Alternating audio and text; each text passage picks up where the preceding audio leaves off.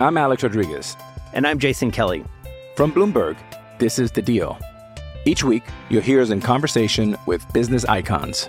This show will explore deal making across sports, media, and entertainment. That is a harsh lesson in business. Sports is not And, as uh, simple you know, I- as bringing a bunch of big names together. I didn't want to do another stomp you out speech. It opened up so many more doors. The show is called The, The deal. Deal. Listen to The Deal. Listen to The Deal on Spotify. It's only a kick, a jump, a block. It's only a serve. It's only a tackle, a run. It's only for the fans. After all, it's only pressure. You got this. Adidas.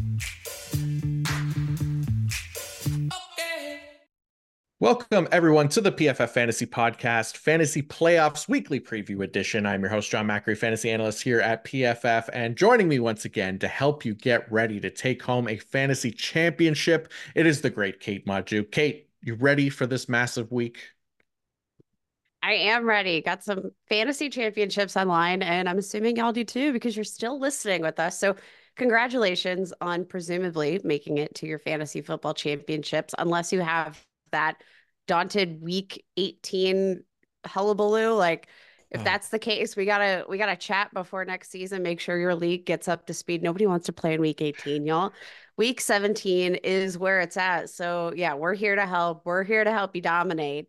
Um, and and I don't know. I'm I'm personally ready to win a couple of my championships. I don't know about you, John. Yeah, ready as well. Um, I think we got I got seven fantasy championships this week. Stressed about every single one of them, as usual, as everybody else is as well, right? So we're gonna try to we're gonna try to win at least a few of those and and help other people win theirs as well. And like you said, yeah, hopefully not week 18 ones. I we're not doing a week 18 preview. I think Nathan will have some week 18 rankings though, so um, you can at least use those if you are in that um, in that mess of a of a championship week. But yeah, we're we're gonna go through it here as usual, game by game, hit on the players and matchups uh, that are worth talking about. Um, we'll have the ti- we'll have the timestamps in the episode description, um, and yeah, we're gonna get through it. But a quick ad break here from our presenting sponsor, Fabric by Gerber Life. As a parent, you've had to learn so many new skills to provide for your family: how to do copious amounts of laundry, meal plan for even the pickiest eater, and now how to protect your family's financial future. Fabric by Life provides an easy shop for your family's financial needs, offering high quality term life insurance policies plus other financial solutions in one easy online hub. Fabric was designed by parents for parents to help you get a high quality, surprisingly affordable term life insurance policy in less than 10 minutes. Fabric has flexible policies to fit your family and your budget with quality policies like a million dollars in coverage for less than a dollar a day. Get your personalized quote in just minutes and then apply when it's convenient for you. It's all online and on your schedule. You can go from start to covered in less than 10 minutes with no health exam required. Join the thousands of parents who trust Fabric to protect their family. Apply today in just minutes at meetfabric.com slash fantasy. That's meetfabric.com slash fantasy, M-E-T fabric.com slash fantasy. Policies issued by Western Southern Life Assurance Company, not available in certain states. Prices subject to underwriting and health questions. All right, Kate, let's get into it here and start where we always do Thursday night football. Uh, this week, it's the New York Jets at the Cleveland Browns. Anywhere specifically that you want to start uh, with this game? Let's start on the Brown side of the ball because their their offense has kind of been surging. You have Joe Flacco, the elite, who's been absolutely a powerhouse, uh, awakening this pass attack. Um, but you know what? Like, uh, just as you think you can count on all of these stellar fantasy assets, they have to go up and get a huge game against the New York Jets just in time for our fantasy football championship. So I want to start talking about the Browns and uh, figuring out exactly who on this roster you can trust. You have Joe Flacco, who's uh, had multiple 20 plus point fantasy games, but again, going up the Jets, uh, allowing the fewest fantasy points per game to opposing running backs. Um, Jerome Ford hasn't necessarily had a huge workload like you'd you'd like him to as much as he had earlier in the season. Who can you trust in this Cleveland roster? Maybe outside of David Njoku and Amari Cooper, who also ends this enters this game as banged up, dealing with a heel injury. Yeah, that's that's part of the concern there for sure. Um, like you said, it's not a great matchup for the Browns passing attack, but yeah, I, I, I mean David Njoku's the the one that I feel the most comfortable with. Amari Cooper, obviously coming off that huge week, is going to be difficult to bench. Um, but you know, I think you're tempering expectations. You're not expecting that huge blow up game that we saw from him uh, last week, especially going against the Jets here with Sauce Gardner and DJ Reed and company. So, um, yeah, I could start Amari Cooper. I could start David Njoku, but I'm not starting the running backs, for example, even though it's a little bit better of a matchup for the running backs. It's just been such a mess there. Um, all these guys kind of working in uh, Pierre Strong, Kareem Hunt, all getting carries. Jerome Ford has only had he's had single digit carries now three of his last five games under 70 rushing yards in the last six as well. Nate wrote him up as a sit in his start sit column too. It's just it's so hard to trust um the, the, these brown running these browns running backs. So yeah it's limited options for cleveland as as good as they've been yeah, agree. You're still starting Amari Cooper if he does play. Of course, uh, you can't sit Amari Cooper coming off an outing that literally broke the Browns franchise record for a season or for a, a game high receiving yards. Uh, it had over 200 receiving yards, two touchdowns. You're still starting him, but again, maybe just tempering expectations in general for this Cleveland Browns offense. I do think uh, we could see David Njoku have a solid, solid day, especially if Amari Cooper is limited in any sort of sense, it, coming in, you know, maybe from a, a route running perspective. Obviously, a heel injury, you probably want to be cautious of that, especially if these Browns are, you know, obviously on a short week and they're looking to make a playoff run. So they're probably going to want to uh, make sure that they don't do anything to put their star receiver at risk coming off that big game. On the other side of the ball, we finally had Breece Hall come back, and Breece Hall, just as fantasy managers finally had the guts to sit him, uh, Breece Hall exploded, uh, finishes the overall RB one on the week. Um, you know, again, like it's been a roller coaster. Wide or sorry, running back two in week 14 follows that up with a running back 63 finish in PPR. then he finishes as the running back one. So I don't know. What are we expecting? Wide receiver or running back 64 this week? Like flip flop, flip flop. Uh, I don't, it's going to be a tough outing for Breece Hall, though, it, despite the fact that he's coming off such an outstanding performance. Yeah, yeah, that's that's the thing, and and I mean, you got to like the usage and the production from him over the the two of the past three weeks, like you said. I mean, I think we kind of treat week week 15 as kind of an anomaly right now um, and and hope that they they continue to ride him the way they have.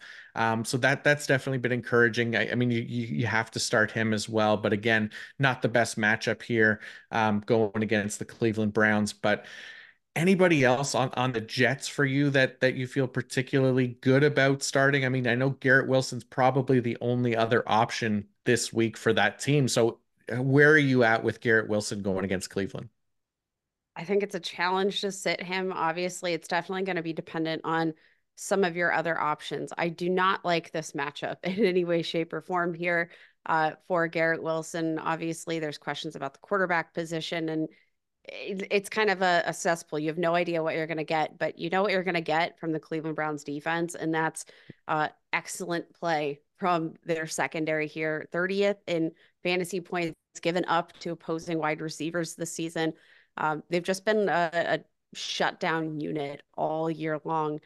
Um, again, really dependent on if you have any other options. I do not think Garrett Wilson is a must play, um, but he has finished as a wide receiver too in, in two of the last three weeks, which, um, you know, it's not like the offense has looked good for this team in, in that span. So, fringe wide receiver two, wide receiver three for me. Yeah, that, that that's kind of the thing, right? Like you said, wide receiver two, uh, wide receiver two last week. I think it was whatever was wide receiver 23 on the week. But I mean, it took a 31% target rate, like 15 targets to actually get there in a really good matchup too, um, against the Washington Commanders, where he, where he was able to get nine for 76. So a much tougher matchup this week. So I'm with you. I'm putting him more in that wide receiver three range as well. Um, Let's go to the Saturday game. It is the Detroit Lions at the Dallas Cowboys.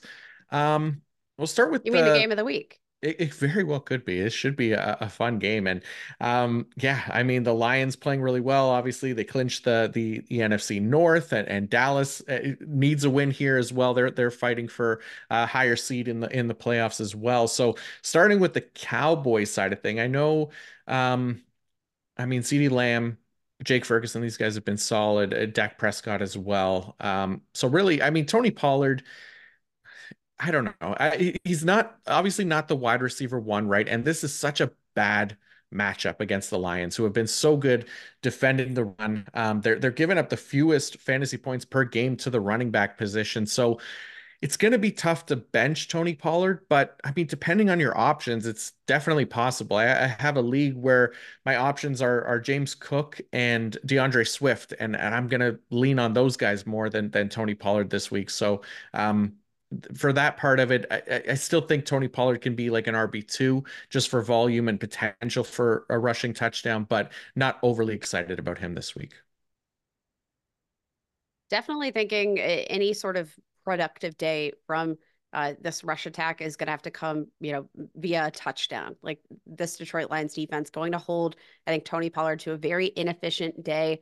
Um, just been an inefficient matchup all season long. They've allowed the fourth fewest rushing yards um, eh, you know, really their their biggest kind of um, source of of I don't know, like the biggest leakiness has been uh, just in terms of allowing touchdowns, yards after contact. Um, it, eh, fourth in the league, like explosive run play percentage, uh, fifth in the league. Like this has been a top five rushing defense. Um, and again, I think any production is going to have to come on the run. Now, the good thing is this should be a high scoring matchup. Maybe we see some targets into the end zone. Maybe we get a, you know, one of those holding calls, uh, get one of those goal line touchdowns. You never know. It's it's too hard to sit him having ranked fifth among running backs in total scrimmage touches this year. But again, very much tempering expectations. But for the rest of Dallas, man, Dak Prescott, CeeDee Lamb, Jake Ferguson, you are firing them all up mm-hmm. with full confidence. Yeah, yeah, for sure. I'm with you. Uh, Jake Ferguson, at least six targets in each of the past four games with at least four catches as well. We know he has the touchdown potential too. So yeah, that that's really the only other um, guy I think I feel comfortable with. I mean, Brandin Cooks potentially here in a more favorable matchup this week. I, I know he, he had the touchdown last week, but not the best week in terms of yardage, which I think is going to be the risk with Brandin Cooks, but could potentially be a flex option in, in deeper leagues since this is one of the better matchups for wide receivers. Um, the Lions giving up the six most fantasy points to the position. So, um, how about on the Detroit side of things? Um, anybody that you want to start with here particularly because it feels like a fairly straightforward offense for the most part for the most part, you're starting Sam LaPorta, you're starting Amon-Ra St. Brown, uh, you're starting the running backs who, you know, I, I think can both uh, have both proven that, you know, David Montgomery and Jahmyr Gibbs, there's still enough to go around for both of these running backs in any given week uh, to post some some big time points. My biggest question heading into this week is what to do with Jared Goff. Now, obviously, we have seen some high highs from Jared Goff throughout this 2023 season. We've also seen some low lows. We've seen some some turnover potential. He's a quarterback eight on the year, but um, he's finished as a, a bot or outside of the top 20 in two out of the last three weeks. Um, can you trust him? It is a road game, which we know Jared Goff not as reliable on the road, even though this is uh, a dome game, which it, you like to see that at least in his favor. But the Dallas Cowboys, they're playing really well at home this season, and I, I'm I'm not sure there are many leagues where I have maybe the luxury of sitting Jared Goff, and it's hard to sit him with such upside. But I do think we need to temper expectations for him in this matchup on the road against this particular defense, despite all the weapons he has around him. Yeah, I'm with you. I'm tempering expectations, but at the same time, yeah, have a harder time sitting him just co- compared to some of the other options that are out there. We know what what's happened with the quarterback position this year with all the injuries and stuff. So, Yeah, I, I, it's it's definitely a tougher call. Um, I, I know Nate wrote him up as a start this week as well, um, and, and specifically citing like his his numbers against man coverage, which the Dallas Cowboys are a very man heavy team. Over the last two seasons, Jared Goff has 22 touchdowns and just two interceptions versus man coverage, compared to 22 touchdowns and 16 interceptions versus a zone coverage. So Dallas uh, on the higher side there for for man coverage rate um, this season, so could work into Jared Goff's favor. But Dallas also a very good man coverage defense, right? So that's where the risk comes in, um, and and obviously that that defensive line and that pass rush as well. So probably on the fringe of starting in, in most lineups, but yeah, he's he's been solid for the most part this season. So um, harder to bench for sure. Um, all right, let's go to New England at Buffalo. Uh, anybody that you want to start with uh, among these two teams? You want to start with New England because easy peasy. You start Ezekiel Elliott and then end of sentence. I can't think of anybody else in this offense that I'm comfortable in any sense of the imagination plugging into my fantasy football lineups. Now, Ezekiel Elliott in PPR leagues, he has been a top five running back in two of the last three weeks. You love to see that. Um, I mean, he's kind of eh, just it, he's kind of been a plug and play. Like as gross as it absolutely says, like it, it doesn't feel good. You're not going to want to watch this game.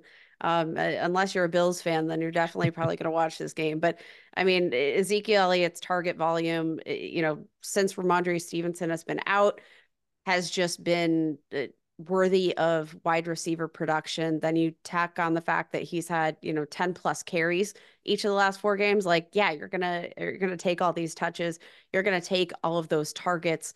Um, five targets in each of the last four games. He's had eight targets in two of the last three. Boom. Like wide receiver one yeah.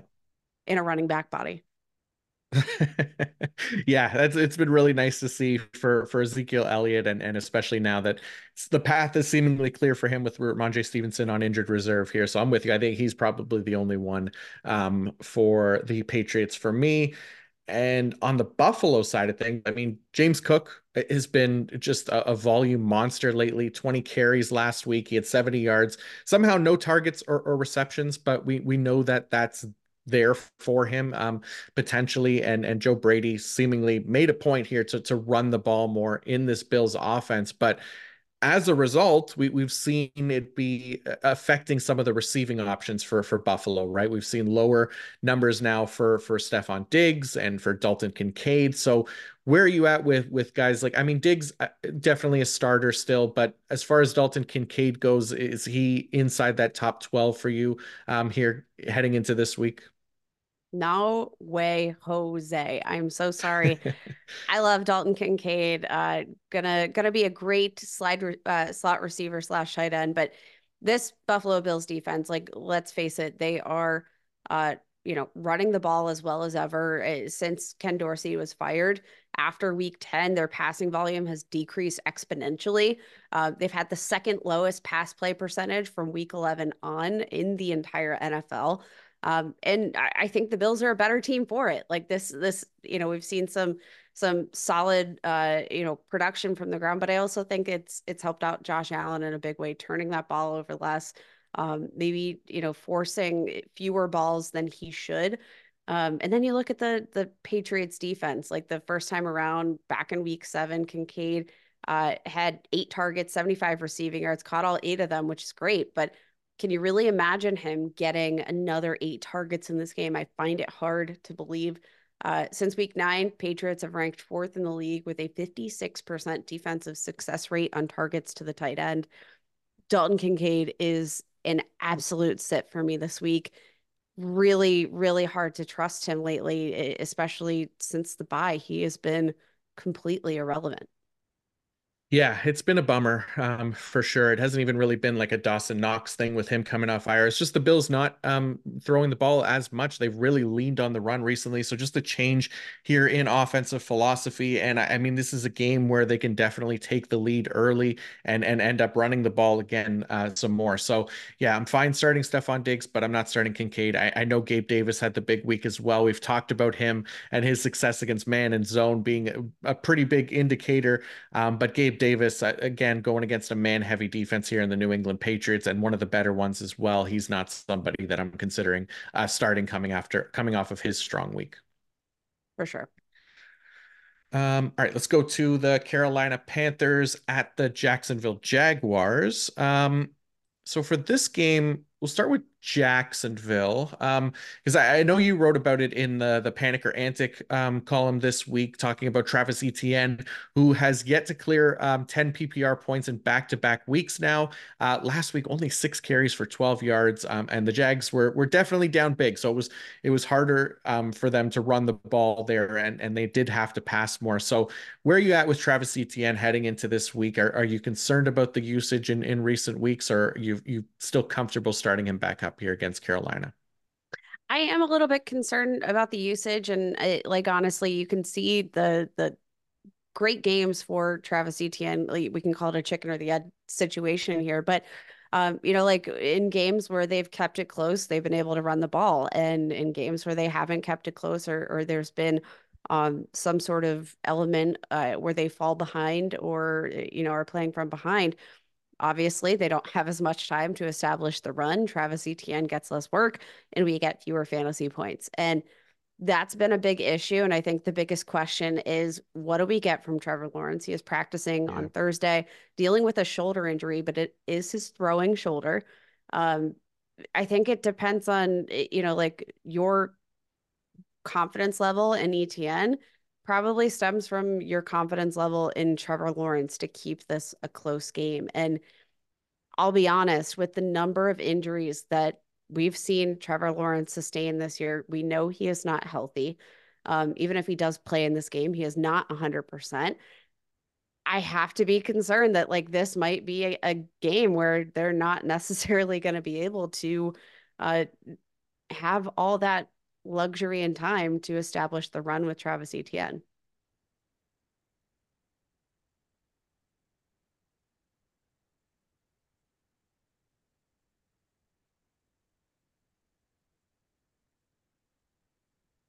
Sorry, am I back? You're back. Okay, sorry about that. Um, yeah, the internet is being a pain in the butt. Um, all right, so yeah, Trevor Lawrence, I, am with you. It, it's definitely risky starting him this week with the injury, going against the Panthers as well, um, who really teams have not had to pass a lot against, and and that's why they haven't allowed a lot of fantasy points um, to the quarterback position and to the wide receiver position. So I'm definitely. Uh, a little bit worried about Trevor Lawrence and starting him and really this Jaguars offense. I mean, I feel pretty good about Travis Etienne. I feel like if Lawrence isn't healthy, they should be able to run. They should be able to still, you know, keep it a close game, even if they aren't able to pass uh, uh, that effectively, just because it's Carolina. Um, but yeah, Calvin Ridley, for example, like we, we talked about him, you know, that his big game was due again. Um, and, and he, he hit it last week with two touchdowns and, and 90 receiving yards. And there's always the chance that he'll disappear again. Again, probably not going to have to throw a ton this week uh, against Carolina. So um, I, I do worry a little bit about Calvin Ridley. He's another guy that's probably on the fringe of that wide receiver two or three range for me this week. But um, yeah, I think the guys that I'm most comfortable with here are Travis Etienne and potentially Evan Engram as well um, for for tight end. Yeah, I think that's kind of where I'm at with this team now. Again, I I feel like it could be a huge trap game, and and we I, I'm I'm worried about this one in particular for the Jaguars. Again, where they're at. Uh, good news for um, Travis Etienne. They are. I think they should get Cam Robinson back on the offensive line this week, if I'm not mistaken um, which will be helpful for him. But again, they just need to stay in this game. And with some of the fault, uh, the fault, fault, faults that they've, uh, I don't know what I'm trying to say, uh, some of the faults that they've had to this point in the season, to some of the struggles that they've had with Trevor Lawrence's health and just a myriad of factors that like, there have been times where it just feels like this offense is out of sync. And I, I don't know, maybe it's just a feeling thing, but I feel like this could be a trap game and I I don't know. I'm nervous for everybody involved to be quite honest. Outside of Evan Engram, who I think has proven to kind of be the safest and most consistent asset of all in in this entire offense.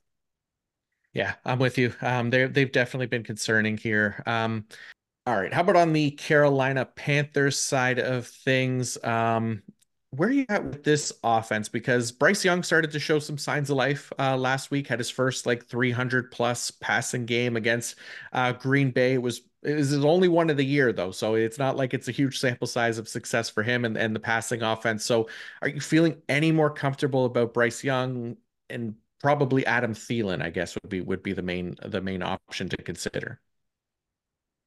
Um, you know, I'm I'm not sold to be totally honest, but in fairness, like the Jacksonville Jaguars have been um, a, a fairly easy matchup for opposing wide receivers. Like this has been uh, not the scariest of sorts. We have Jacksonville uh, allowing the eighth most fantasy points per game to opposing wide receivers. I definitely feel a bit better um, about Thielen than I do about the the quarterback situation here with Bryce Young. Still, you're you're I, I think playing with fire a little bit here. If you're looking at any of these assets outside Chuba Hubbard, um, who I, I, think you're just kind of looking at as a volume play at this point. I mean, uh, you know, over the past five weeks, he's been just an absolute workhorse, 17 plus touches in every single game in that span. He scored a touchdown in three out of the last five games. Um, I just think from like a volume standpoint, it's going to be really hard to find another running back that can sub in um, even if the I, I, think the more favorable matchup in this one against the Jaguars defense does come through the air, maybe we see Chuba Hubbard uh, have another um, you know five target day or something. Get him get him involved as a receiver. But I do think looking to anybody outside Chuba Hubbard is probably a, a greater risk than it is worth the upside for any of these other assets in the offense. Yeah, I'm with you. I mean, just the the volume, the opportunity there for Chuba Hubbard has been excellent. I know, you know, not overly efficient, but just dominating the backfield touches there. So I'm with you. I think he's he's definitely a startable option uh, at running back this week. And yeah, it's just uh, not. I'm I'm not ready to trust the Carolina passing offense either. Um, so last yeah. time Adam Thielen caught a touchdown, December 15th, folks. December 15th. Oh. It has been a while. It has been, or sorry, October 15th. Did I say de- December? Um, it, it was October 15th. October. So 15th, it's been yeah. just over two months since Adam Thielen cost, caught his last touchdown. Um, he's been fine from a volume perspective, you know, especially in the last couple of weeks. Uh, seven plus targets, had eight in uh, last week's showing against uh, the uh, Packers, 94 receiving yards. Again, no touchdowns. So the upside might be limited there, but you could probably do worse in full PPR. It's just, do you need an upside play? If so, it might not be Adam Thielen this week. But if you need a guy with a, a relatively safe floor, relatively safe volume in full PPR, you might might be looking Adam Thielen's way. Yeah, it's not like the worst matchup or anything like that. Um, but yeah, it's just it's, it's such a risk here with the Carolina offense. It could be hit and miss on any given week. And then we've seen Bryce Young have many, many games with uh, less than 200 passing yards as well. So um, there is that concern of it as well. Um, all right, let's go to the Los Angeles Rams at the New York Giants. Um, and I mean, the the Giants offense, there's not a whole lot to figure out here because I mean, Tyrod Taylor is going to be taking over at quarterback, and we're fine.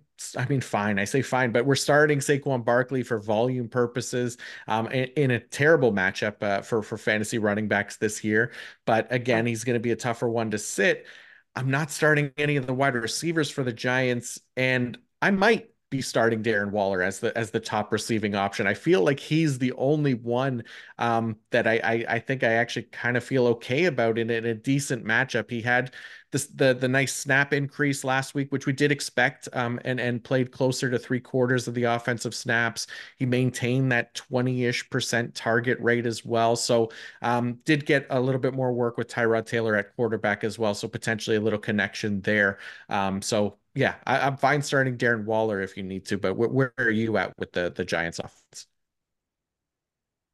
Tepid at best, like you mentioned, Saquon sure. Barkley, a really challenging matchup in this this outing here. Um, Rams, you know, they haven't faced a, a, ton of running plays. They they rank bottom ten in, in run percentage plays uh, faced, in large part because their offense is so good. Right, this is not a um, an offense that is putting opposing offenses in situations where they're in a close game. Like the the Giants, etc. They do not have time to establish the run against this runaway Rams offense. Um, so that's been challenging, and I don't expect that to be any different here for the Giants here in week 17. You're a bit more bullish on Darren Waller than I am. I will say that. Um, I mean, you you like to see five targets, two receptions. Like I, you love to see the five targets. You don't love to see the two receptions. Right. Um, you know, Philly's secondary obviously has struggled a, a, little bit. I thought that would be a little bit, you know, maybe one of these spots to get him going a little bit. You know, it, it, from a game script perspective, they should have, um, you know, like they they were keeping it relatively close. They needed to keep throwing the ball, and um, I st- I would have liked to see more, and and that's my that's my concern. I'm I'm yeah. not trusting Darren Waller. Mo- you know, all of my fantasy leagues that I have made the championship in, I, you know, two of them I think I have Darren Waller on, and he's going to be on my bench because uh, you know what, we've made it this far without him, and I think it's pretty hard to to play a guy. He's had one receiving touchdown on the year so far, um, just three games with more than 50 receiving yards, more than 45 receiving yards at that. Like this hasn't had a ton of upside like we kind of projected they would um, for Darren Waller this year. So mm-hmm. I'm just mm-hmm. not sure it's worth the risk for me, but I understand from a situational perspective it should it should be okay. it should be right but yeah like you said there's definitely a, a, lot of risk involved and and there's definitely plenty of of tight ends that i would start over darren waller as well but yeah, just looking at this offense and trying to pick out guys that I think I'd, I'd, feel okay with. I feel like this could be a week for him, but I'm with you. There, there's absolutely some risk there. So uh, one of the ones that I, I, I, just, yeah, I'm, I'm willing to to take a chance on, but um, I could definitely see it going either way here. Um, but how about on the Ram side of things? Um, Matthew Stafford He's been solid. Uh, we we know that for fantasy purposes, he's been great. It, it, Puka Nacua and Cooper Kupp, obviously, uh, we're not benching them, and the same thing with Kyren Williams. So, is there really anything else here that you want to talk about for the Rams offense? No, that's it in a nutshell. Those are the Rams, baby. Such an easy team. Love that. Um, all right, let's go to the Arizona Cardinals at the Philadelphia Eagles. Um, Let's start with another easy offense here. Um, the Philadelphia Eagles. Uh, Jalen Hurts, obviously, starting at quarterback. AJ Brown, DeVonta Smith, Dallas Goedert, um, and D'Andre Swift as well. So D'Andre Swift, um, you talked about him in, in the rushing report. 20 touches for the second straight week. He's getting these favorable matchups now that allow the Eagles to run the ball more, which is something that they definitely want to do. And that's allowed D'Andre Swift to, to be able to touch the ball and, and have productive days. And I, I feel like going against the Cardinals here should be another nice matchup for him. Um, uh, uh, uh and, and, and definitely a startable option here uh, in, in pretty much every league. Yeah, I, I think D'Andre Swift definitely a must start here in week uh, week 17, top 10 quarterback or running back for me on the week. Um, in my weekly rankings, I think this could be a smash spot. spot. Um, you know, most of his down weeks have just sort of correlated with some of these matchups that got away with them. Um, and, and, I think that, you know, in large part just came from, you know, not having time to uh, dedicate to establish the run. I don't think that'll be the case here against the Cardinals. Uh, league high fantasy points per game to the running back position should be a good matchup all around. I think uh, Philly very straightforward offense this week uh, against a very suspect Arizona Cardinals defense. Yeah, I am with you. Yeah, this uh, should be pretty good here for the Eagles. Um, how about for the Cardinals? So I think you talked you talked about it last week about be- being excited about starting James Conner, and he he came through with a, a really great game as a receiver, uh, w- which was a nice change to see since his receiving work had, had really been down all year, com- at least compared to last year, right? So, where are you at with James Conner heading into this week again in, in, in a tougher matchup against the Eagles? It's a tougher matchup, I think, from a volume perspective. Really hard to to sit James Conner, but um, you know, notably Marquise Brown, you know, that that big day as a receiver came on the back of an absence from Marquise Brown, who's dealing with a heel mm-hmm. injury. Um, I don't believe he's practicing just yet. Didn't practice on Wednesday. I haven't seen the report for Thursday yet. But um, if Marquise Brown is out, certainly I think you know it, this could present some more opportunity for James Conner to step back in and and see a greater target share because that's really been the the worst uh, part of James Conner's game this year. He's having um, you know, by his standards, especially a, a efficient year. Um, but kind of seen a, a lack of upside there because the the touchdowns have been kind of volatile and hasn't had a ton of work as a receiver. But if Marquise Brown is out, that should pave the way, I think, for an increased target share.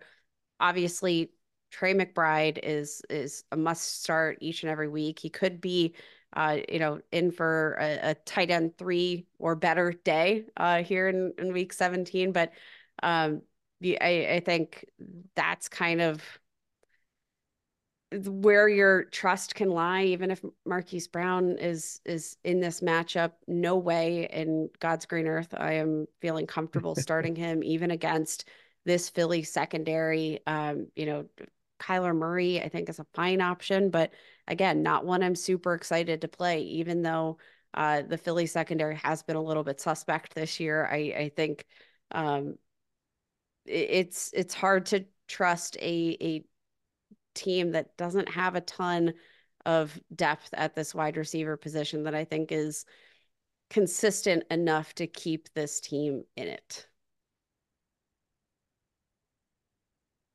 Yeah, no, I, am with you, and um, yeah, I think it's Trey McBride and, and James Conner as well for me. I, I, I'm, I just, yeah, I don't think it doesn't look like um, Marquise Brown is is trending in the right direction. Like you said, I haven't seen the injury report for Thursday either, but uh, it doesn't feel great uh, that it, it, his chances of suiting up. So, um, yeah, I think the, really those are the main two, and and Kyler Murray could be fine as well, but um, not getting too crazy with the Arizona offense. Um, yeah. How about uh, Miami and Baltimore is next up on the list here. Um, any which team do you want to start with here from uh, Dolphins and Ravens? Uh, let's start with the Dolphins because they're they're kind of in an interesting spot. They're heading on the road this week. You have uh, Tua, who has not been a, a very high upside option here for fantasy uh, QB 20 or worse in each of the last three weeks, and that's included some home games, uh, which is generally where we've seen him perform much better. Now heads on the road to face the Baltimore Ravens in, I think, one of the toughest road environments in the National Football League. There at M&T Bank Stadium, like I think this could be an absolute disastrous game for Tua, especially considering the fact he is going to be without Jaylen Waddle this week, dealing with a high ankle sprain. Um, you know, you're going to look obviously at Tyreek Hill as a, a, huge potential for a monstrous volume game. Hopefully, he's continuing to get a little bit better from his own ankle injury. Um, but I, I, think you're starting Tyreek Hill, you're starting Raheem Mostert, De'Von Achane, and that's it. But boy, let me tell you, like this Ravens defense, uh, obviously leading the league in total DVOA um, this could be I you know maybe a, a little bit of a trap game for the Miami Dolphins. I think you still have to temper expectations, even though they are the Dolphins. Uh, mm-hmm. That this might not be a super efficient game, and it might not be a uh, overly productive day for our, our fantasy assets, even though we've been relying on them all season long. Yeah, I'm with you there too. I mean, I, am not excited about starting Tua Tagovailoa in this game. Um, Baltimore has the best um, passing touchdown percentage allowed uh, this season at just 2.6 percent, um, and Tua's definitely uh, had his games where he hasn't been able to to throw it for a ton of touchdowns, and then obviously without Jaylen Waddle as well. And it looks like Raheem Mostert did not practice on Thursday either. Um, so that's a bit concerning for me. Uh, if he doesn't play, then I, would feel a lot better about starting De'Von Achane. But if Mostert does play, I think Achane's somebody that I'm I'm definitely uh, concerned about. Right, we've seen him get better usage in games where at least Miami has had the lead. Um, this is not the kind of matchup that I expect them to be. You know, um, up up big against Baltimore. So I you know, the explosiveness obviously helps for Achane. He could break off a big play. So there's that part keeps him kind of in that flex territory. But um, yeah, it's just going to depend on if Mostert plays or not, where where Achane's going to be in most of my lineups. So um, yeah, I don't know that Mostert uh, is going to play with that DNP on Thursday here. Uh, that yeah, that definitely is interesting. And obviously, if he is out, that's great for for the potential volume of Achane. Only question is uh, Raheem Mostert out, Jalen Waddle out. How much does that do to limit the overall ceiling of this offense? in a matchup that I think the the overall ceiling was already limited. Now, of course, you cannot ever count out the uh, any of these options as potential plays, uh, considering the powerhouse that we know the Dolphins are. But I I, I think down Waddle, down Mostert, I would genuinely be concerned because those are uh, two very fast assets. Those are two chain movers. Like that could be a big hit for a team that, you know, I think already has not shown as much upside on the road. Woo, I'm I'm like sweating here thinking about uh, some of the the circumstances we're heading into. I think Tyreek Hill might be the only like lock here, and it, that's about it. Yeah, yeah, it's it's gonna be it's gonna be a tight matchup. I I, I can't imagine it's gonna be a, an easy one here for Miami, as good as that offense is. But there's gonna be some struggling here, I think, especially with the missing pieces, like you said, and and it being the Baltimore defense that they're facing. But um, how about the Baltimore offense? Because it also looks like uh, Zay Flowers did not practice on Thursday, dealing with that calf injury that's kind of a, a, concern because he's somebody that has had now double digit targets in two of the last three games, um, 13 targets last week. And uh, yeah, it, that could be a problem for their passing offense, but um, could be a nice thing here for Isaiah Likely potentially. I, I, know he had a bit of a down week last week. Um, how, how you feeling about um, Isaiah Likely going against the Dolphins this week? I don't mind it. You know, we're we're kind of um, you know, especially looking at the the back of that target volume here. It, you know, obviously Zay Flowers played a huge role in that offense last week. And, you know, from a game plan perspective, we saw Lamar Jackson spread that ball far and wide. Um, you know, and I think that was kind of the the game plan. They were going to spread the ball around, spread out the defense. Um, and I, I think that really worked for them here. Obviously, the the Miami Dolphins defense not exactly a pushover by any means, but um, you know, I do think especially if we see Zay Flowers out or limited in this game, um, they're going to probably lean on Isaiah Likely as as close as you can get to a like wide receiver at this point. And you know, the Dolphins again, not necessarily a plus matchup that you're looking to target defensively, but good enough. Good right. enough.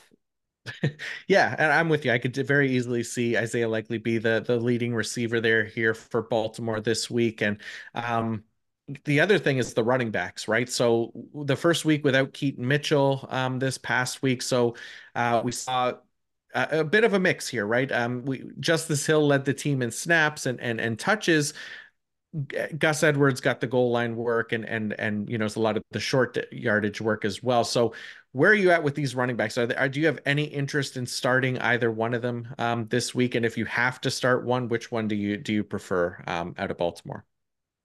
Ugh, this is this is the challenge. Um, talked about this also in the rushing report this week because I've been trending the the snap counts, the touches all season long. And it really has been a hodgepodge. Obviously, you had, uh, you know, Justice Hill lead the team last week, snaps, touches. The margin was pretty close uh, in terms of touches, but I still give the edge very slightly to Gus Edwards here, who's gotten the majority of the work in most weeks throughout the season. Also dominating touches inside the goal line, eh, which, you know, I think to start the year, we kind of thought that was Gus or Justice Hill's role, it's definitely swayed back in Gus Edwards' favor. We even saw that last week. Uh, saw 100% of the goal line work. I, I think this is those valuable touches do belong to Gus Edwards at this point. So I'm going to give him my my go ahead here, mm-hmm. but it's pretty close. It is close. Yeah, it's definitely close. And I'm I think it's Gus Edwards as well. Like just because again the goal line work and and we know that this uh, Baltimore offense can at least getting get into scoring position. So there's obviously obviously that opportunity there for him as well. So yeah, it just again, it's it's a shared workload is is never ideal, obviously for for running backs, but um, especially in a matchup that that's not an easy one. But um, yeah, if I had to pick one, it's Gus Edwards, but uh, not uh, not guys that I'm starting necessarily in like the top 24 or anything like that. Um, yeah, you're you're kind of hoping for a touchdown, and you're saying your prayers. Yeah. Yeah, exactly right. Um, so let's go to Atlanta and Chicago here. Um, Chicago, another speaking of like shared running back usage, I mean, it didn't happen too much last week because Khalil Herbert dominated the touches, um, at 20 carries, 122 yards, but there was no D'Onta Foreman in the lineup last week either. So we're going to assume it seems like D'Onta Foreman could be back this week. Are you expecting a similar workload for for Khalil Herbert, or are you expecting back to that three-headed monster that we've seen from Chicago quite a bit this season?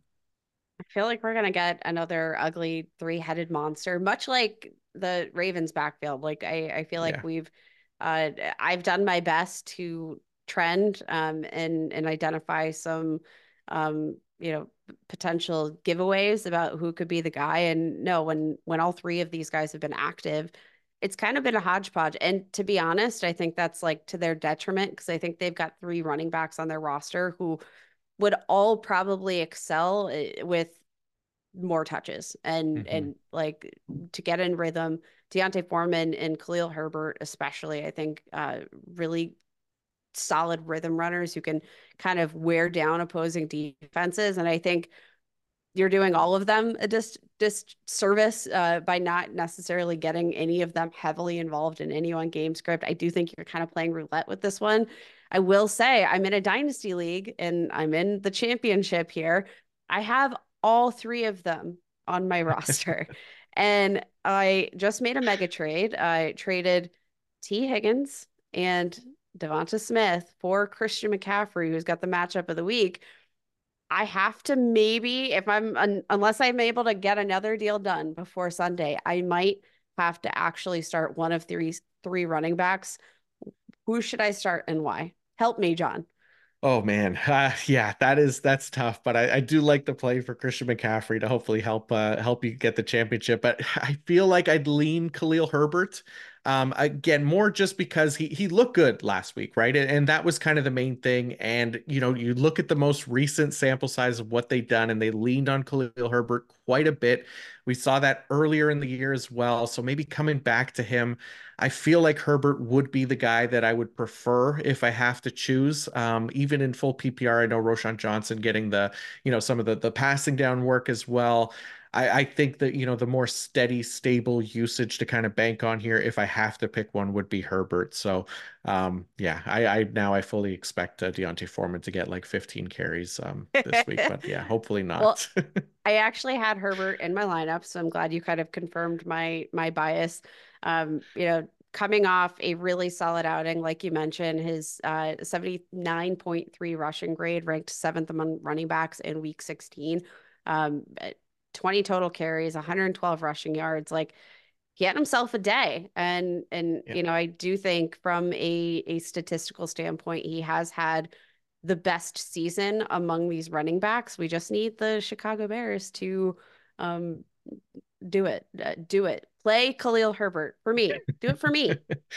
do it for Kate. Yes, absolutely. Um, and then the other the other piece of the, the Bears offense to to talk about, I think, because I know you wrote about it in, in Panic or Antic as well. DJ Moore, um, a couple down games here, right? So just 18 yards in week 16 against Arizona, had the quieter game against Cleveland as well, which that one a little bit more understandable. So where are you at with DJ Moore after his surprisingly low game against uh, against the Cardinals?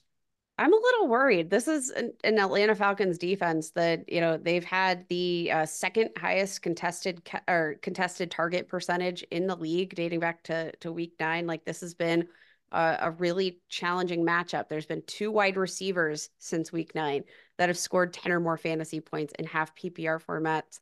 None of them have exceeded 15 fantasy points. Like this has been a uh, high risk, low reward matchup. The Falcons defense has allowed the fifth fewest catches, 10th fewest receiving yards, and they have allowed just one single touchdown to opposing wideouts since week nine. Like, it's not a good matchup.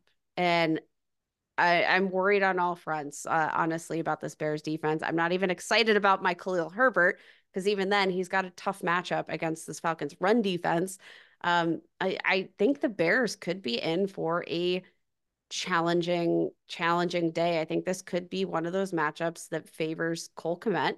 Um, and, and, you know, maybe we see a little bit less DJ Moore than we'd like, but just on the whole, DJ Moore been a, a very boomer bust wide receiver this year, and I think this is heading in for a bust week. The Falcons defense is no no slouch, baby. Mm-hmm.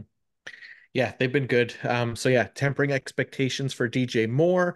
Um, and then on the Atlanta side of things, we did get a nice bounce back week for uh, Mr. Bijan Robinson last week, and and did it a, a, lot as a receiver, right? Seven catches for 50 yards. I'm pretty sure he led the team in receiving yards um, last week as well. So feel fine about starting him again. Um, the rest of the offense, though, I, I do not feel fine about um, guys like Drake London, who hasn't had more than 40 receiving yards uh, or more than or more than three receptions in back-to-back games now makes him really hard to trust. You got Taylor Heinicke at quarterback. I don't know. They're I, on the feel road, like, like yeah, in Soldier Field. So it's going to be near freezing temperatures. Like Ugh. this whole matchup is going to be, I think, really gross. The only saving grace, though, I do want to give a, a little vote of confidence because there's one player on the Atlanta Falcons offense that I am kind of bullish on this week, and it is Bijan Robinson, who mm-hmm. you look at the Chicago Bears matchup, you look at their ability to stop the run, like they do rank 12th in fantasy points per game to opposing running backs, but it comes with work in the receiving game. Like it, on the ground, this has been a very inefficient matchup against the Bears.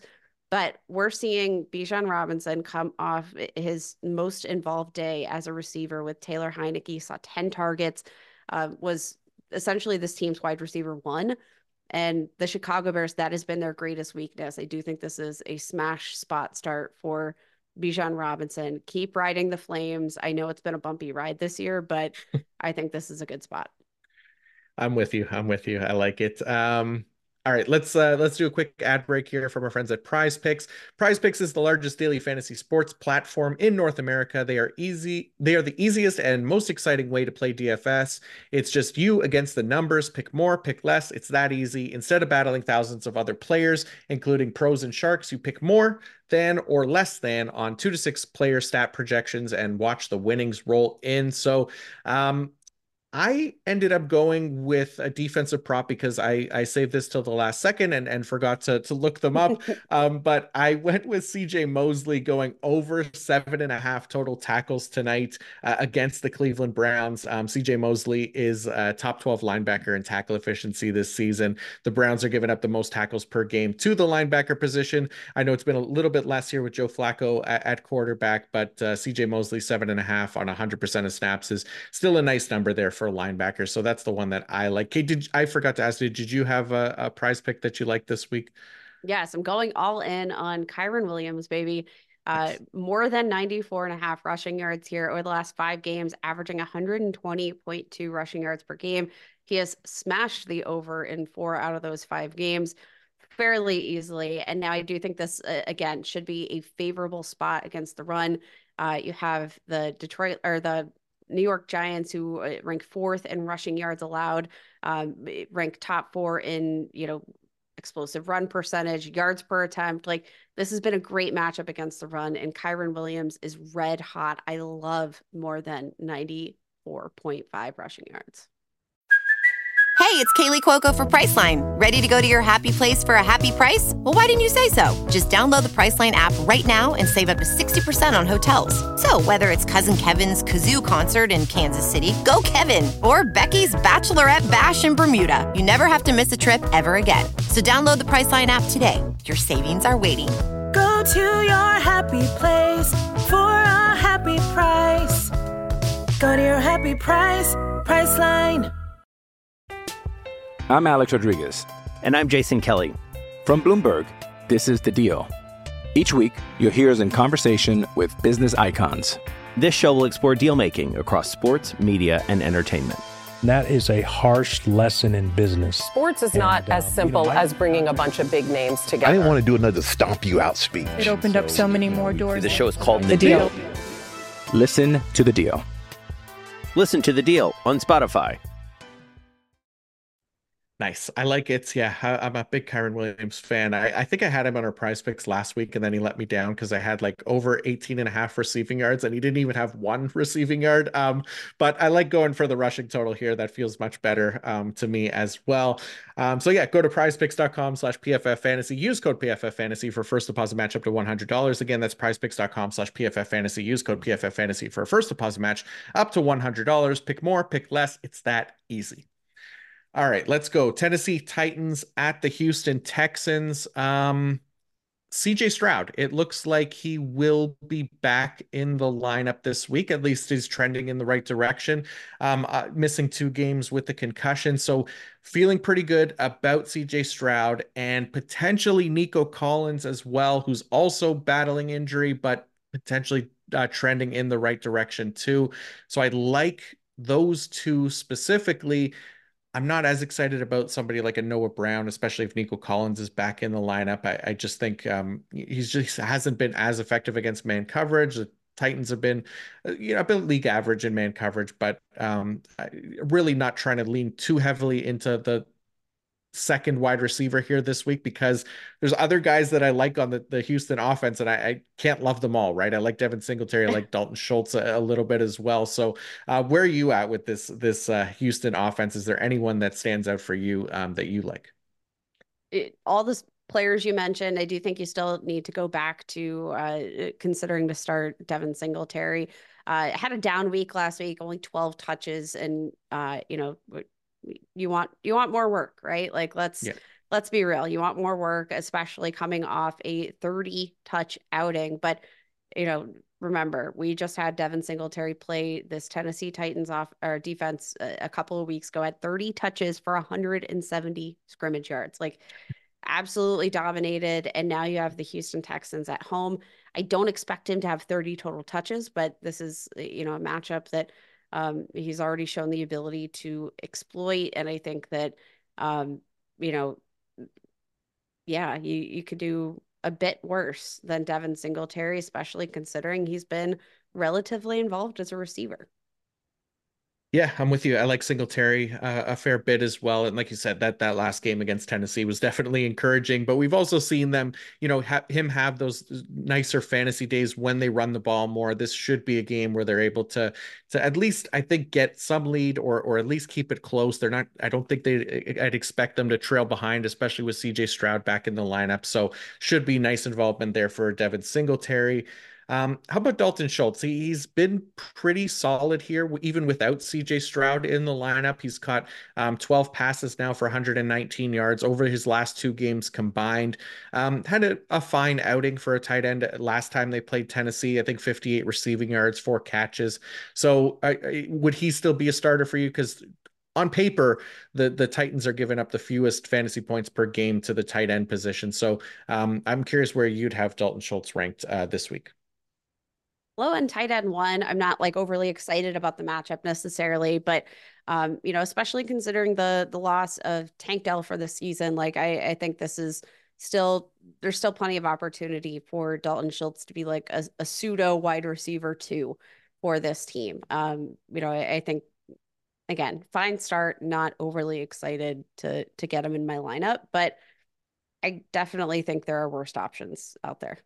Yeah, Yep, I'm in the exact same boat. Um, on the Tennessee Titans, we have Derrick Henry, um, who finally who did have a nice bounce back, uh, relatively good bounce back last week, um, where he got 19 carries for 88 yards and a touchdown. We we still like the volume there.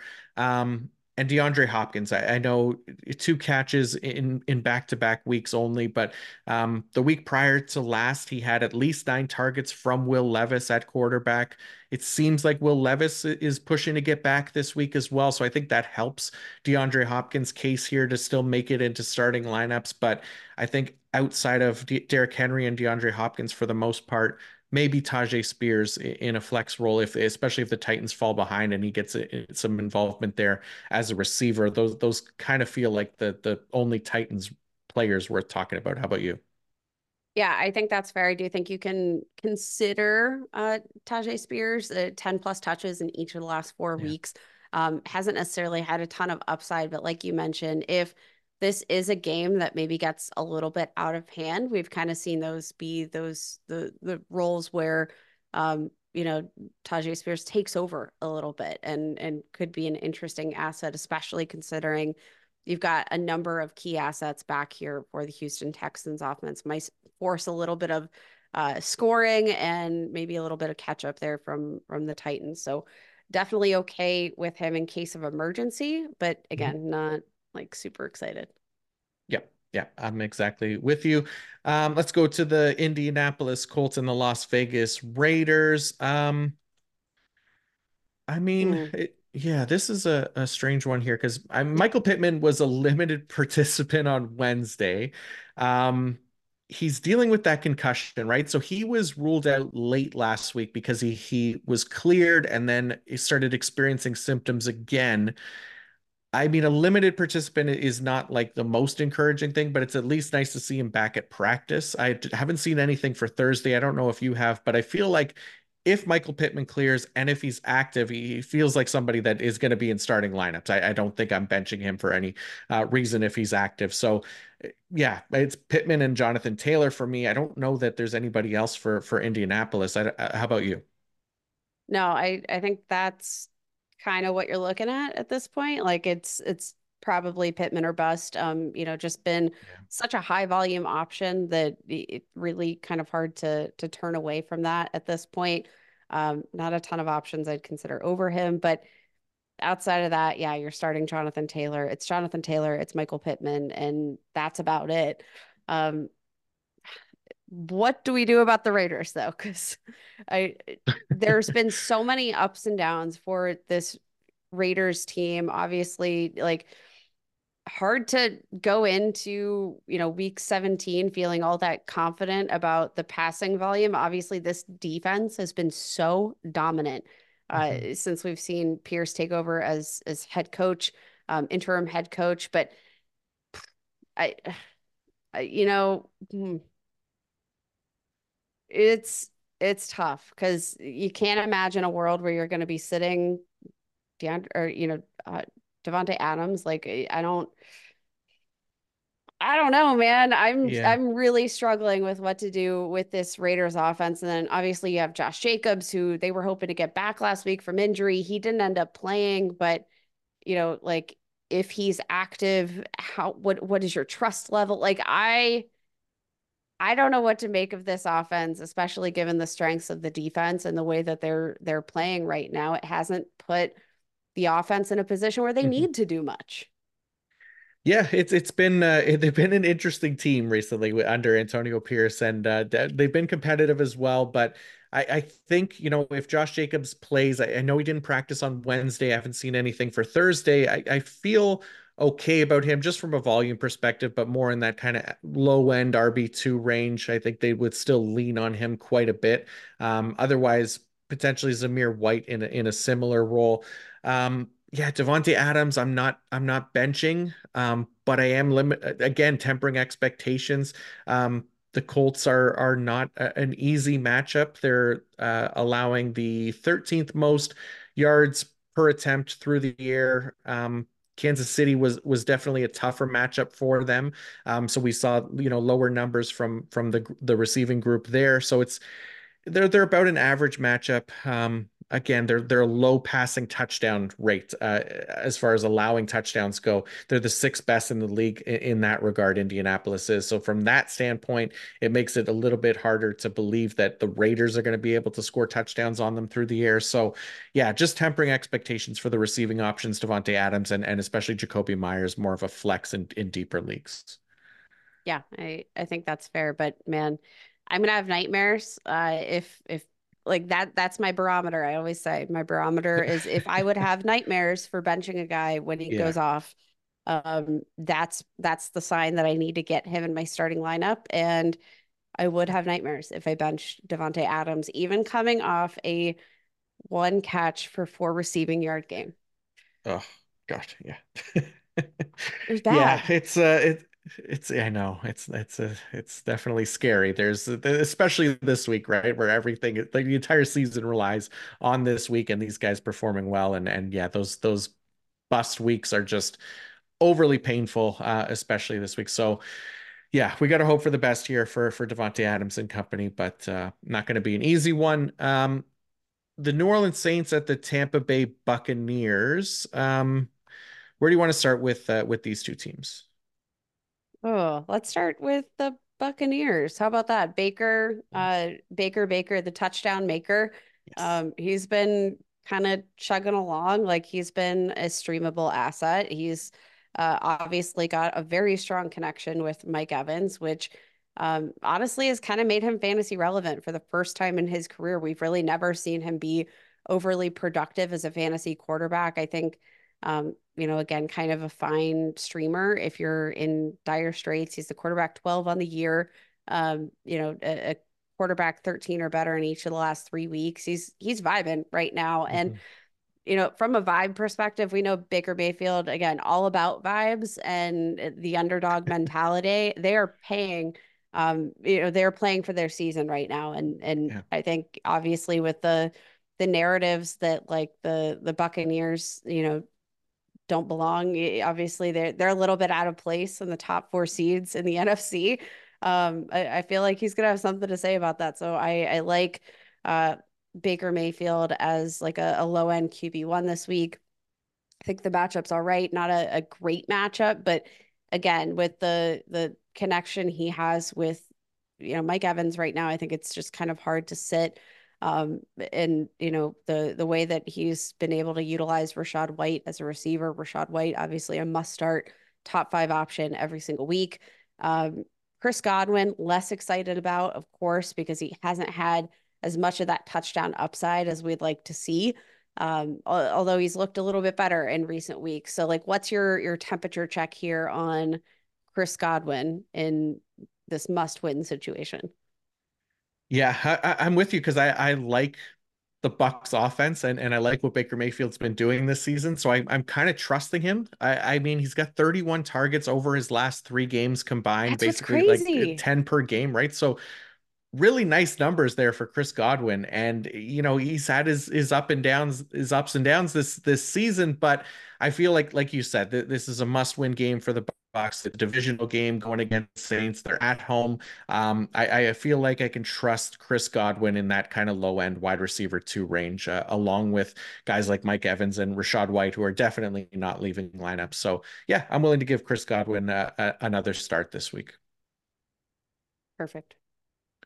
Um, and then on the New Orleans Saints side of things, uh, Derek Carr, um, potentially a, a, streaming option this week. We've talked about him quite a bit on the the waiver wire show, and and you know liking his fantasy schedule here in the playoffs, and delivered last week uh, on Thursday night against the Rams. Has another decent matchup here uh, against the Tampa Bay Buccaneers, who are giving up the eighth most fantasy points to quarterbacks. So. Um, as far as this Saints passing offense goes, because we're we're starting Alvin Kamara, where what's your comfort comfort level with guys like Derek Carr and uh, Rashid Shaheed? I actually really like this spot for Derek Carr and Rashid Shaheed. Their connection, uh, deep in particular, like it's been something really special here this season, and I I don't know um, what it is in particular in half PPR formats. Four of the top six performances from a wide receiver in a single week have come from Rashid Shaheed this year in that Saints offense. Not Chris Olave. Chris Olave's had two. Rashid Shaheed has had more top performances this year than Chris got or than uh, Chris Olave, which again have PPR formats, but all of that stems from this high upside option as as a, a touchdown scorer as an absolutely dominant deep receiver. I mean, uh, we're talking about Rashid Shaheed, who, again, he's playing as his team's wide receiver two, technically, but like even on any any given week, it might be you know a, Alvin Kamara that kind of functions in that wide receiver two role. And yet, still, Rashid Shaheed ranks third in total receiving yards on targets of 20 plus air yards in the entire league. That is only behind Tyreek Hill and Amari Cooper. Now, obviously the Bucks secondary has been suspect. Like I think this could be a really sneaky sneaky option here for people that are in dire need of a high upside option for the coming week. I I yeah. don't know. No, I, am with you. I, I like Rashid Shaheed and I, I, like what he's done since Michael Thomas has been out as well, right? He's earning targets as more than just a deep threat, and, and Derek Carr has established a connection with him as well. And it's a decent matchup here going against the Bucks, who um, I, I, know Carlton Davis, their their second corner there, is dealing with a concussion and he's questionable this week. So there's opportunity here for this this Saints passing offense to kind of keep things going in in the same kind of way that they were able to last week against the Rams. I think we could could potentially see some um, some some fireworks here from uh, from the Saints offense, which is uh, you know weird to say with Derek Carr at quarterback, yeah. but uh, yeah, I like the potential. Um, all right, let's go on to the San Francisco 49ers at the the Washington Commanders is the next one up. Um, 49ers and Commanders. We'll start with, uh, I mean, the 49ers offense because it's a, a, just a super easy offense to figure out, right? Like Washington's given up the most fantasy points per game to the quarterback position. So feel pretty good about Brock Purdy. I know really down week last week, but going against that Baltimore defense that we just talked about not too long ago, um, it, it definitely Washington is not the Baltimore defense. So feeling better about Brock Purdy and his receiving weapons, Deebo Samuel, Brandon Aiyuk, obviously Christian McCaffrey as well, and George Kittle. So um, yeah, anybody that you're, I guess, uh, worried about starting for the San Francisco 49ers. No, fire them up with full confidence. I'm not even sure the Washington Commanders play defense anymore. No. Um, this is going to be like you you couldn't ask for a better uh matchup to follow up that brutal game against the Ravens because I think uh, this is going to be a cure for the heart, a cure for the inefficiency, a cure for the turnovers. Like this offense is going to be just fine, and you're firing them all up with full confidence. Yep, I am with you. Um, and then on the Washington side, no longer uh, Sam Howell at quarterback. It was fun while it lasted. Uh, mm-hmm. We loved Sam Howell. Unfortunately, just hasn't got it done the last few weeks. So the team has turned to Jacoby Brissett, who has looked good in his limited um, action here. He's had he's had to come in the last two games in relief and um, has done a decent job. So um, you gotta like uh, the the potential there for. Well, I mean, you don't have to. This is not a good matchup, right? This is uh, Jacoby Brissett, and you know, uh, going against the 49ers, we got maybe a Chase Young revenge game game here uh, against his former team. But as far as the Washington fantasy options, I, I I don't know that there's any that I really love this week, despite the change at quarterback and and how well Jacoby Brissett has played on that small sample size. How about you? No, it's definitely been a, a, small sample size, and I think from the perspective of like this being a one and done week, you you lose and you are out for the season um, really hard to trust any of these options, especially eh, kind of seeing like when he comes in in a spot start after you know the game's already kind of started out he hasn't had those first team reps in practice what does it look like when he's actually getting those first team reps? What does it actually look like when they're planning this offense for him? Um, eh, I don't know that I want to fire up his his assets knowing that I don't know, it might not look exactly the same uh, as what we've seen so far when he's coming in in mm-hmm. an intermittent role with no planning. Like I it it might not be exactly what we see. Um and to counter that point, like this is going to be a defense that also now knows that they are game planning for Jacoby Brissett at quarterback. They um, you know, sometimes when there is a quarterback switch mid game or or otherwise, like the the defense might not be prepared to take on, you know, quarterback XYZ. They've prepped a, a game plan for a totally different passer. Um, no, like this is going to be a situation where they know exactly who they're planning on and and I don't know. Not to say that I don't love Jacoby Brissett as a quarterback because we saw him succeed and excel beyond all expectations with the Cleveland Browns just last year. Mm-hmm. Um, but just again, really hard to trust these receivers in a crucial game. Yeah, I, I'm with you. I think you know if you have to, I, I think Terry McLaurin it would be like a flex option. I think at the very best, though, right? We're not expecting him to be you know the Terry McLaurin, the the must start Terry McLaurin that he's been in years past or anything like that. It's just not a great matchup. And then uh, it just gets weird at the running back position because Chris Rodriguez placed on injured reserve. Um, it looks like Brian Robinson was a limited participant in practice on Wednesday. Uh, haven't seen anything for Thursday, but again, you're facing the 49ers now. It's not a great matchup for running backs. I don't know that really any of these guys are going to be worth starting um, this week going against San Francisco. Yeah, I, I think that just about covers it. Yeah. Um, all right, let's go to the Pittsburgh Steelers at the Seattle Seahawks. Um, Kate, it has been a roller coaster, I imagine, um, being a Pittsburgh Steelers fan over there. Um, coming off a big win, though, so uh, that we're on the high right now. How are you feeling about this Pittsburgh offense going against the Seattle Seahawks?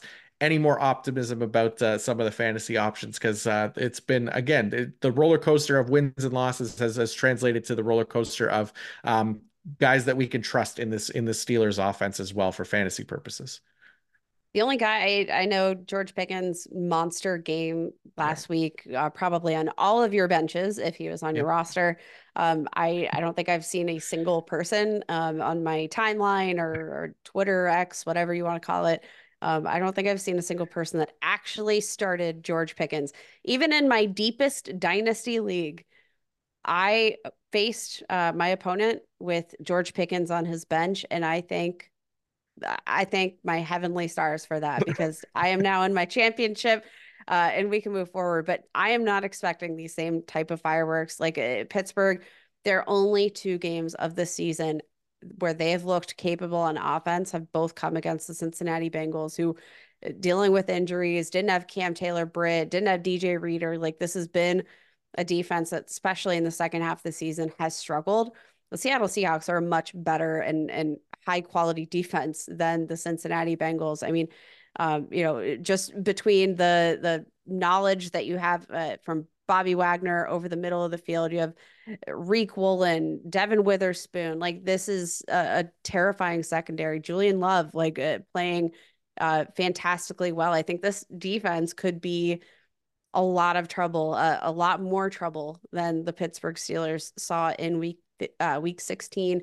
It's going to be a road game. They haven't necessarily traveled out west all that successfully uh, mm-hmm. in recent years. We saw, you know, a, a, couple of plus games against, you know, the the Raiders and and the Rams, and both of those have been surprises.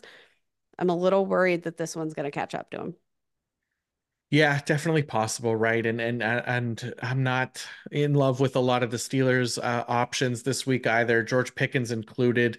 Um, I probably like George Pickens more than than Diontae Johnson. We we've seen Diontae Johnson's playing time kind of decrease a little bit since um, Matt Canada has stopped uh, being the offensive coordinator here, um, and under Eddie Faulkner, I, I, think is his name is right. It took over at offensive coordinator. Um, we've actually seen.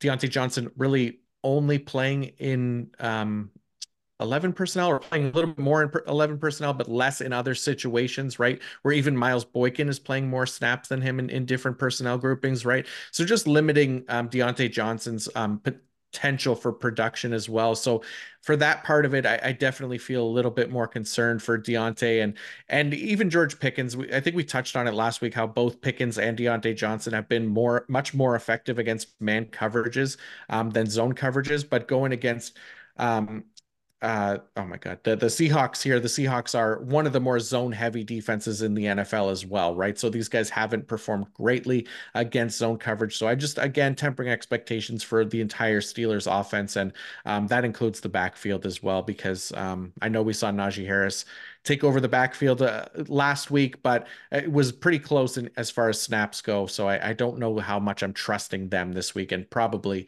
for the most part they're really just deep league options um, for me yeah, I think that's fair. Seattle, their one kind of weakness, I think that that the mm-hmm. Steelers might actually be able to exploit a little bit is the run. But of course, like it, you have Najee Harris, who has taken over the backfield more significantly, uh, I'd say in recent weeks, as opposed to Jaylen Warren, who we kind of saw that midseason surge from, and then has kind of quieted down a little bit since. But uh, you know, you're still looking at Najee, who kind of dominates that work in, you know, the red zone inside the five. I think, you know, that could be, um, you know, one potential spot for them to exploit. So, like, if I had to start one Pittsburgh Steeler, it'd probably Najee, be Najee Harris. But I'm not going to be overly excited about that because I don't know with their defensive weaknesses, with the number of of weapons that Seattle has on on their offensive side of the ball, how much time are they going to have to establish the run? I'm not all that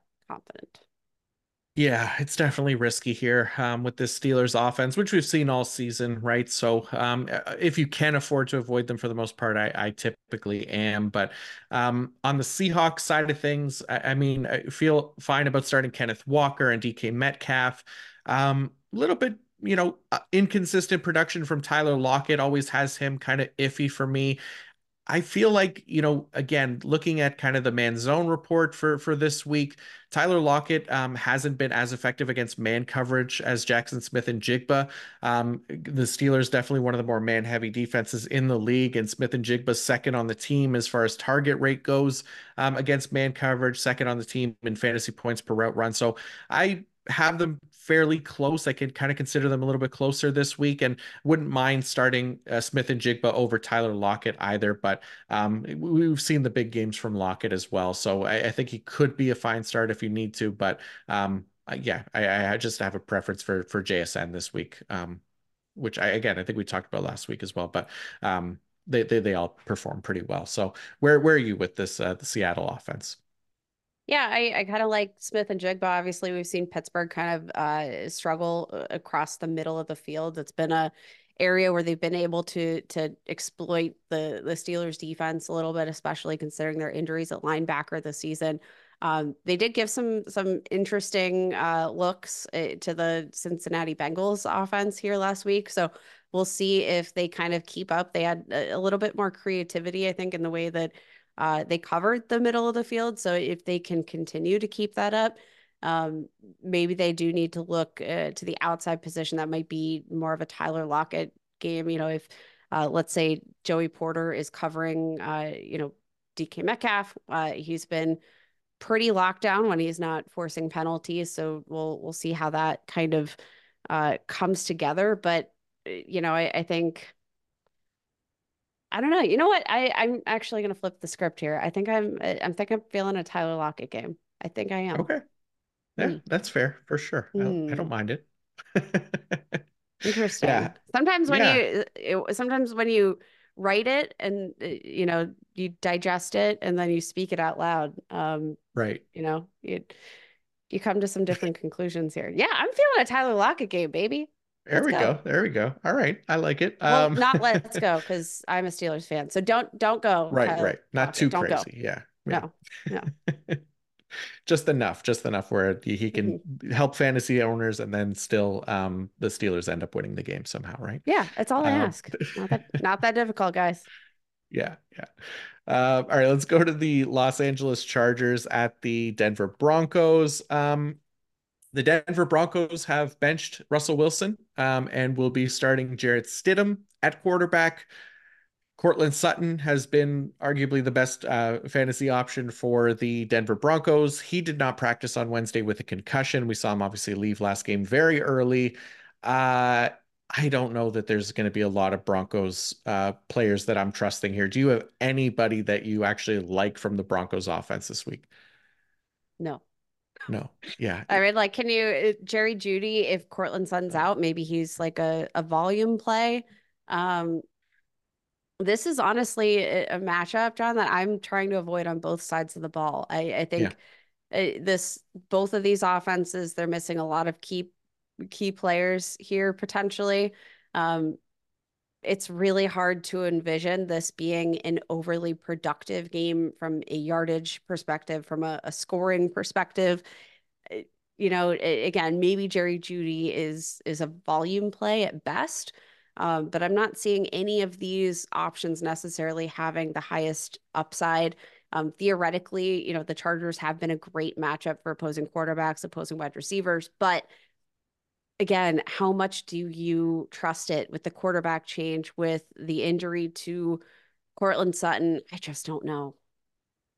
Yeah, I just don't. I, I, I really don't. Uh, Jerry Jeudy's been really poor all year long, um, and now you get Jarrett Stidham, a complete unknown, really at, at quarterback. I mean, Javonte Williams is another guy that I'm just not trusting. He's been he's been inefficient. We're also seeing Jaleel McLaughlin getting more work.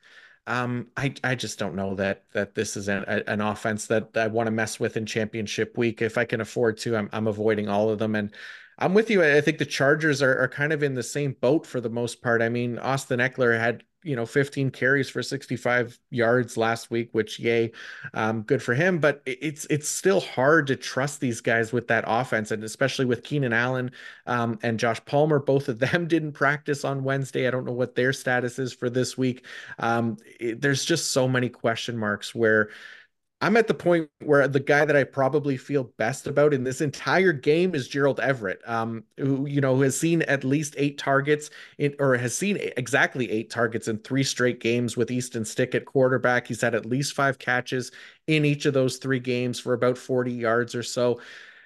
I, I don't mind Gerald Everett in a matchup where the Denver Broncos are allowing the most fantasy points per game to the tight end position. So maybe that's the one guy that I'm actually comfortable uh, with this week. But outside of that, I don't know that there's a lot here it, it, on either side of the ball. Yeah, again, just one of those matchups that I'm probably gonna scroll over in most of my most of my lineup decisions. Like I, I just don't know that there's gonna be a lot of fruit on the tree in this one, and that's okay. That, that's okay. Yeah, yeah, there's nothing wrong with that. Hopefully, we could find some more uh, in this next game, which is the Cincinnati Bengals at the Kansas City Chiefs. Um, we'll start with the Kansas City side of things. So, where are you at with with Patrick Mahomes? Because I know you wrote about wrote about him in, in Panic or Antic as well. He's finished as QB 15 or worse in five of his last six games, which is definitely concerning for a player that a lot of people drafted as their uh, QB one this season.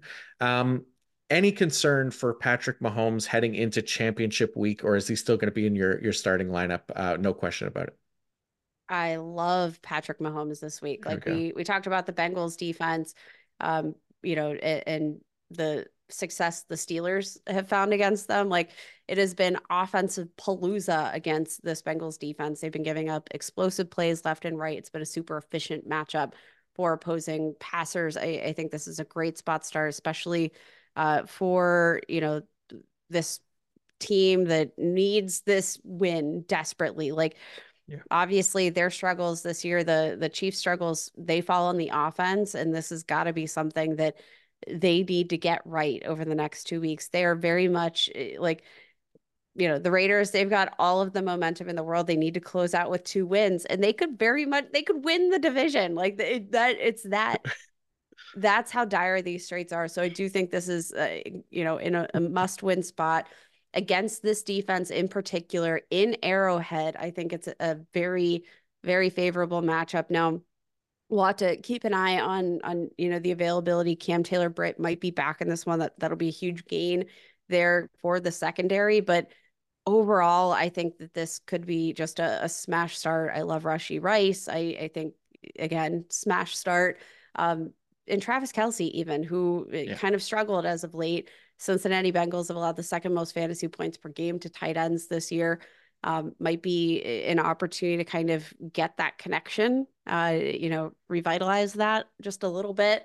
Um, I, I really like all the Kansas City assets in this game overall. Yeah, I, am with you. Um, the I guess the other thing to keep an eye on would be Isaiah Pacheco and and Clyde Edwards-Helaire. Um, both of these guys didn't practice today on Thursday, which I, I don't know how serious it is um, for for Isaiah Pacheco if he's still going to go or not. But I, I, didn't think it would be that bad to the point where he's at risk of missing this game. But we'll see. Um, Jerick McKinnon's already on injured reserve as well. So, I mean, I think it's La'Mical Perine is, is the only other option there for the Kansas City running back. So I, I think, yeah, we're really hoping for Isaiah Pacheco to get back um, uh, after the, the injury last week. So uh, I'm You're with you though. The, the Kansas it, but- you know, in the concussion protocol, you do have yeah. to be concerned that it's already Thursday and he has not returned to practice, still a, a non participant entirely. Now, Clyde Edwards-Helaire also on the injury report dealing with an illness, but you know he's right. got a few days, so hopefully he's he's fine. But uh, what's your level of confidence in a, a guy like Clyde Edwards-Helaire who might very well be on your waivers at this point in the season if we don't see Pacheco clear protocol? Yeah, if it, if we're assuming that yeah, Clyde Edwards-Helaire gets back for this game, then then I'd feel pretty good about him. I, have liked the usage from him with Isaiah Pacheco out of the lineup, and and I think there's definitely potential there, especially with Jerick McKinnon out as well. So I'd be fine um, starting Clyde Edwards-Helaire. I'd be probably be looking to to you know put him into a lineup somewhere where I have him on a bench right now from using him in previous weeks. Um, he he could definitely be an option for me. I think. Cool. Uh, losing the internet as always. Um, all right, let's move to the Cincinnati Bengals side of things. Uh, Cincinnati, Ja'Marr Chase did practice on Thursday. It does seem like Ja'Marr Chase will be back this week, um, which is is nice to see. That could help uh, the likes of Jake Browning. Um, I mean, feeling fine about starting Ja'Marr Chase. Obviously, if he's playing, then then you're, you're starting him. Tee Higgins is another guy too, though I feel like has has earned his starting spot pretty comfortably um, in, in lineups uh, over the past few weeks. Um, two touchdown game two weeks ago. He had the 140 yards and a touchdown um, last game. So I don't think we're we're benching Tee Higgins even with Ja'Marr Chase back. I think both of these guys um, would be options, at least as far as I'm concerned. Um, where are you at with the the Bengals passing offense?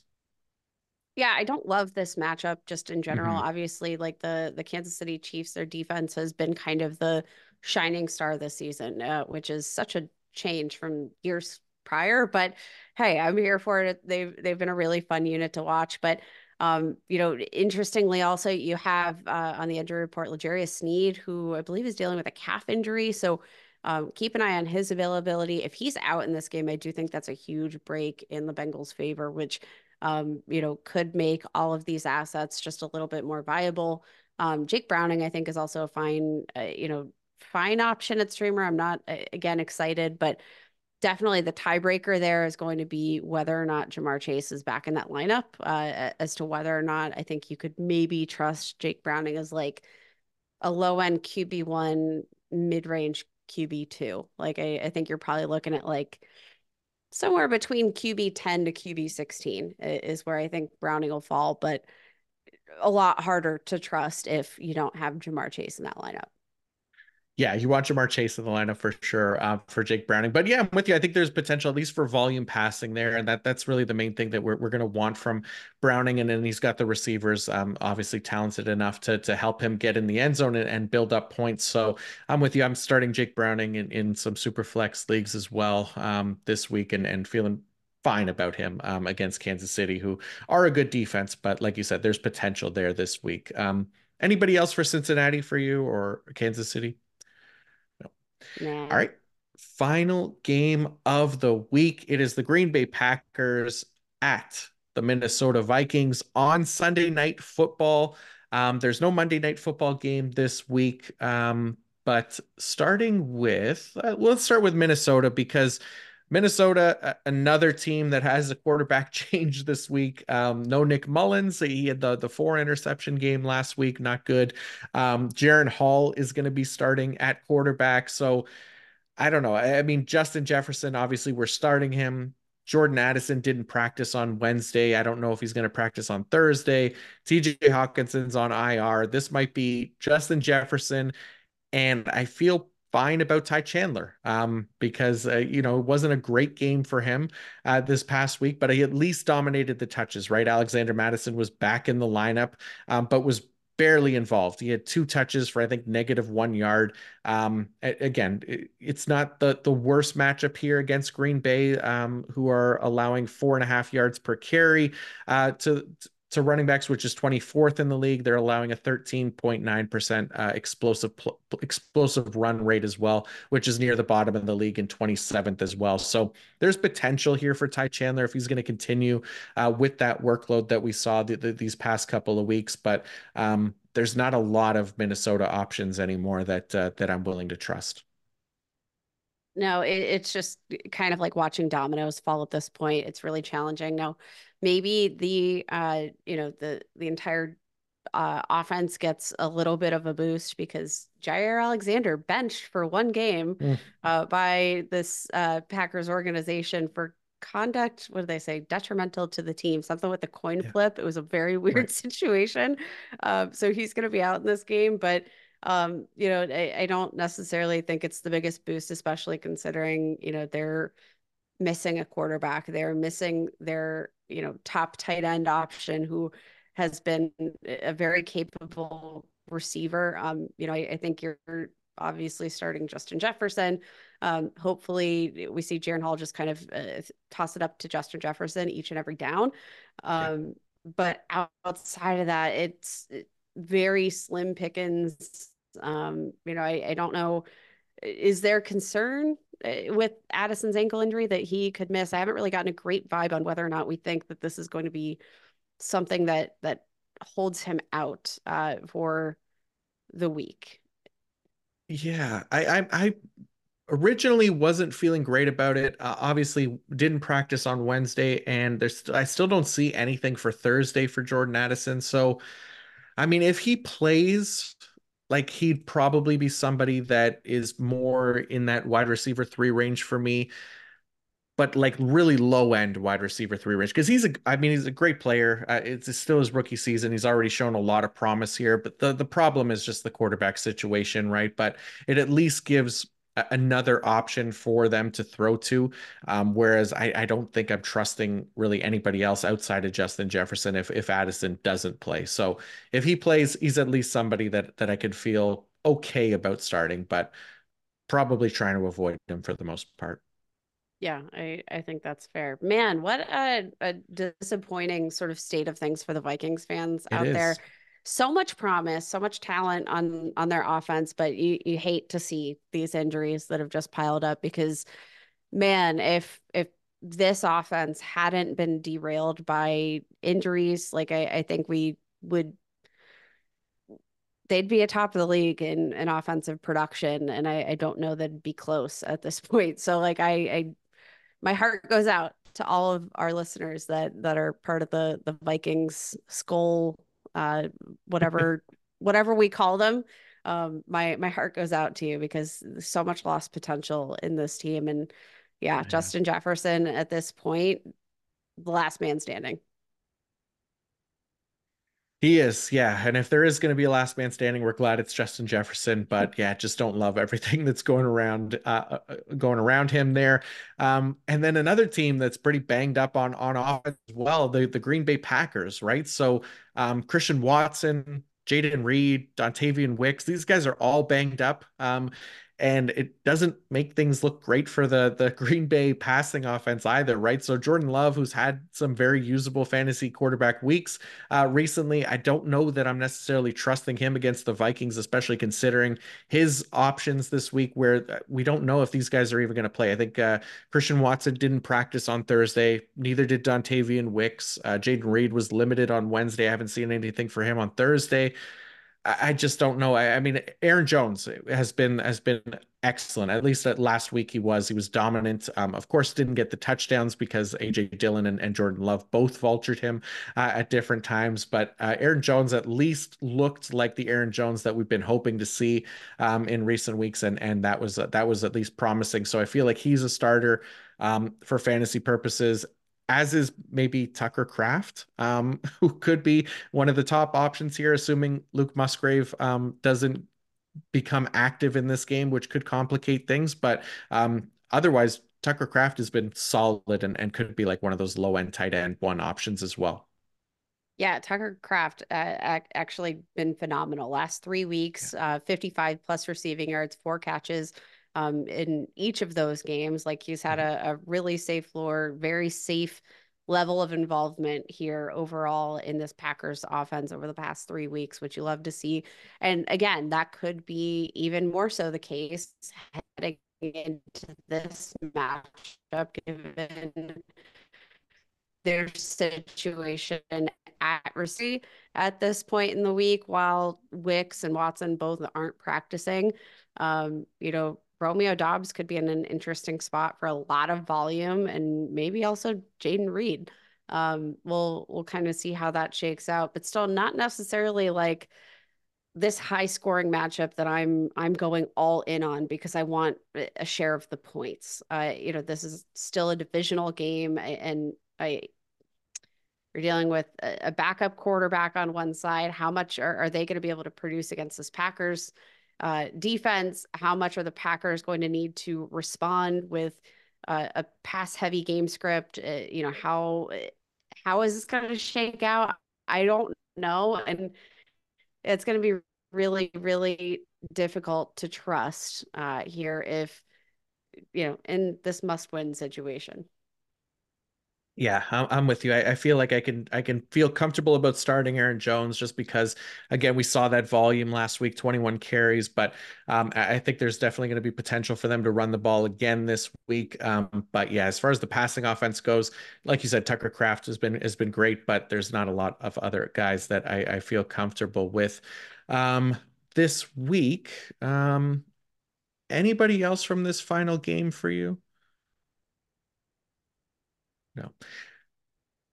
Key business, man. And if your your lineups come down to this final game in, in week 17 you're going to be sweating it out because this yeah. this is one of the I, I think the tougher games on this slate in the week to kind of figure out what you're about to get just because of the number of injuries number of variables so i'm going to hope your matchups are settled ahead of this outing uh, so maybe you can just kick back and watch some you know, backup quarterback, uh, you know, backup, you know, backup everything uh, option yeah. for the Vikings and uh, the young blood offer that the the Packers have to offer.